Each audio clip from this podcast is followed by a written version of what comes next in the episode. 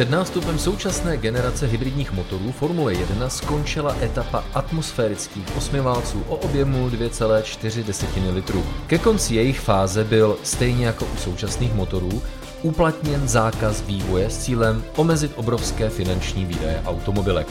Zákaz vývoje motorů, zjednodušeně řečeno jejich zmrazení.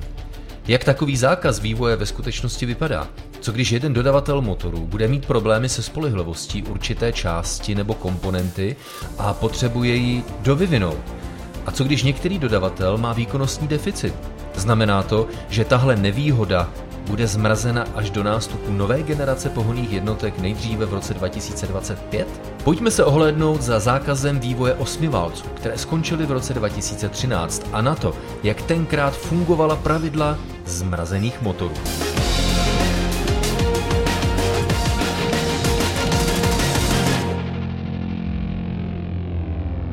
Osmiválcové atmosférické motory o objemu 2,4 litru byly ve Formuli 1 využívány po dobu sedmi let v období 2009 až 2013. Nahradili 3-litrové desetiválce a je mi jasné, že při těchto slovech se posluchači dělá husí kůže, vstávají chloupky na rukou a leze mráz po zádech.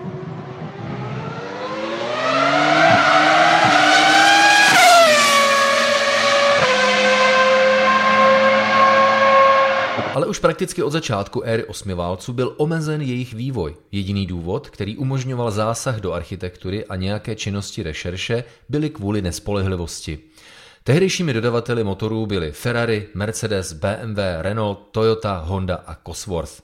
Zatímco současná pohonná jednotka se skládá ze spalovací části, rekuperačních systémů, úložiště elektrické energie a elektronické řídící jednotky, uf, toho je, tehdejší osmiválec byl, trochu nadneseně řečeno, jednoduchým spalovacím motorem, ale s poměrně striktními pravidly. Úhel válcu 90 stupňů, hloubka vývrtu 98 mm, minimální váha 95 kg, těžiště alespoň ve výšce 165 mm, kliková hřídel větší než 58 mm, zákaz unikátních a drahých materiálů.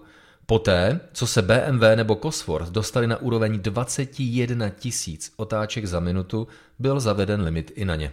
Zaveden byl postupně limit dvou motorů na víkend. Ano, slyšíte dobře, dvou motorů na víkend, nikoli na celou sezónu, jako je tomu dnes. V roce 2006 panovaly s ohledem na striktní pravidla malé výkonnostní rozdíly mezi jednotlivými dodavateli. Ten se paradoxně zvětšil v sezóně 2007, kdy byl zákaz vývojů motorů zaveden.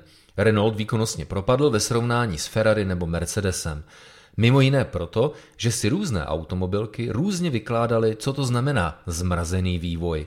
Bylo možné provádět změny na motorech za účelem zvýšení spolehlivosti, jenomže do toho se dalo schovat téměř cokoliv – Schováno pod nálepkou zlepšení spolehlivosti se často dalo propašovat i zvýšení výkonu. Když si vedení sportu takovou nepříjemnost uvědomilo, umožnilo dodavatelům slabších motorů zvýšení jejich výkonu, tedy de facto vývoj, byť podle přesně specifikovaného procesu. Taková procedura zakázaného nezakázaného vývoje vedla k tomu, že ke konci éry osmiválců konvergoval výkon motoru od různých dodavatelů k podobné úrovni.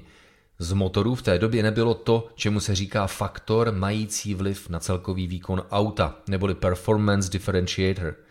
Motory se před rokem 2014 staly skoro standardní komponentou v monopostech Formule 1. Pak nastoupily současné hybridní pohonné jednotky.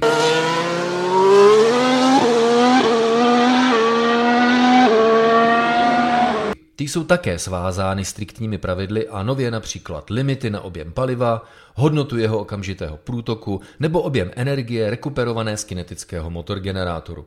Ale existuje volnost co do kompozice motoru a oblasti turba. Právě tam dnes spočívají největší výkonnostní rozdíly mezi jednotlivými dodavateli, kterými jsou dnes už jen Ferrari, Mercedes, Renault a odcházející Honda.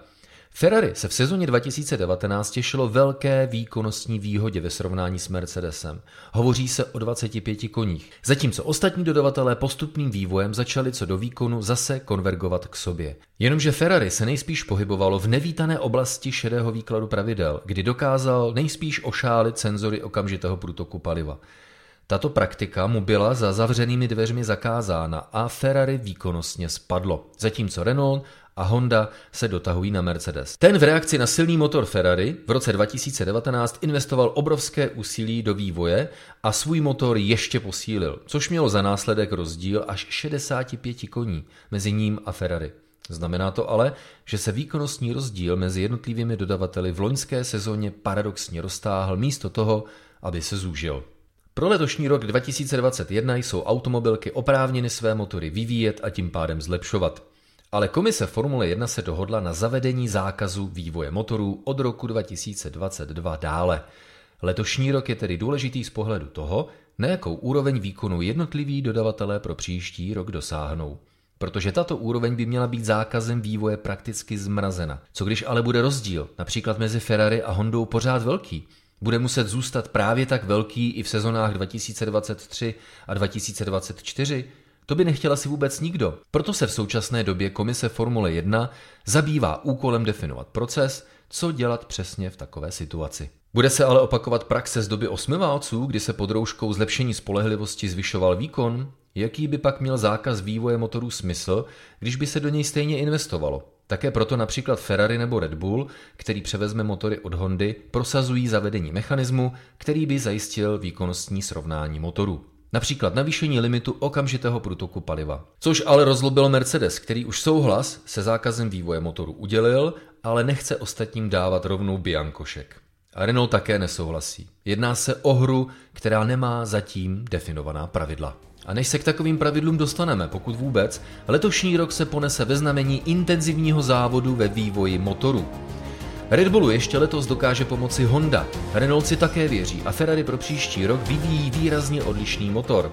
Další tři roky budou klíčové, a to zdaleka nejen z perspektivy současných motorů a kdo bude mít motor lepší a kdo horší, pro rok 2025 musí Formule 1 napravit chybu, kterou s nástupem současné generace hybridních motorů učinila. Tedy, že současné hybridní motory vůbec zavedla. Jenomže pokud chce Formule 1 v roce 2025 představit motor, který bude jednodušší, levnější, víc sexy a relevantní k běžnému silničnímu provozu a také přírodě, automobilky musí už příští rok vědět, jaký motor to bude.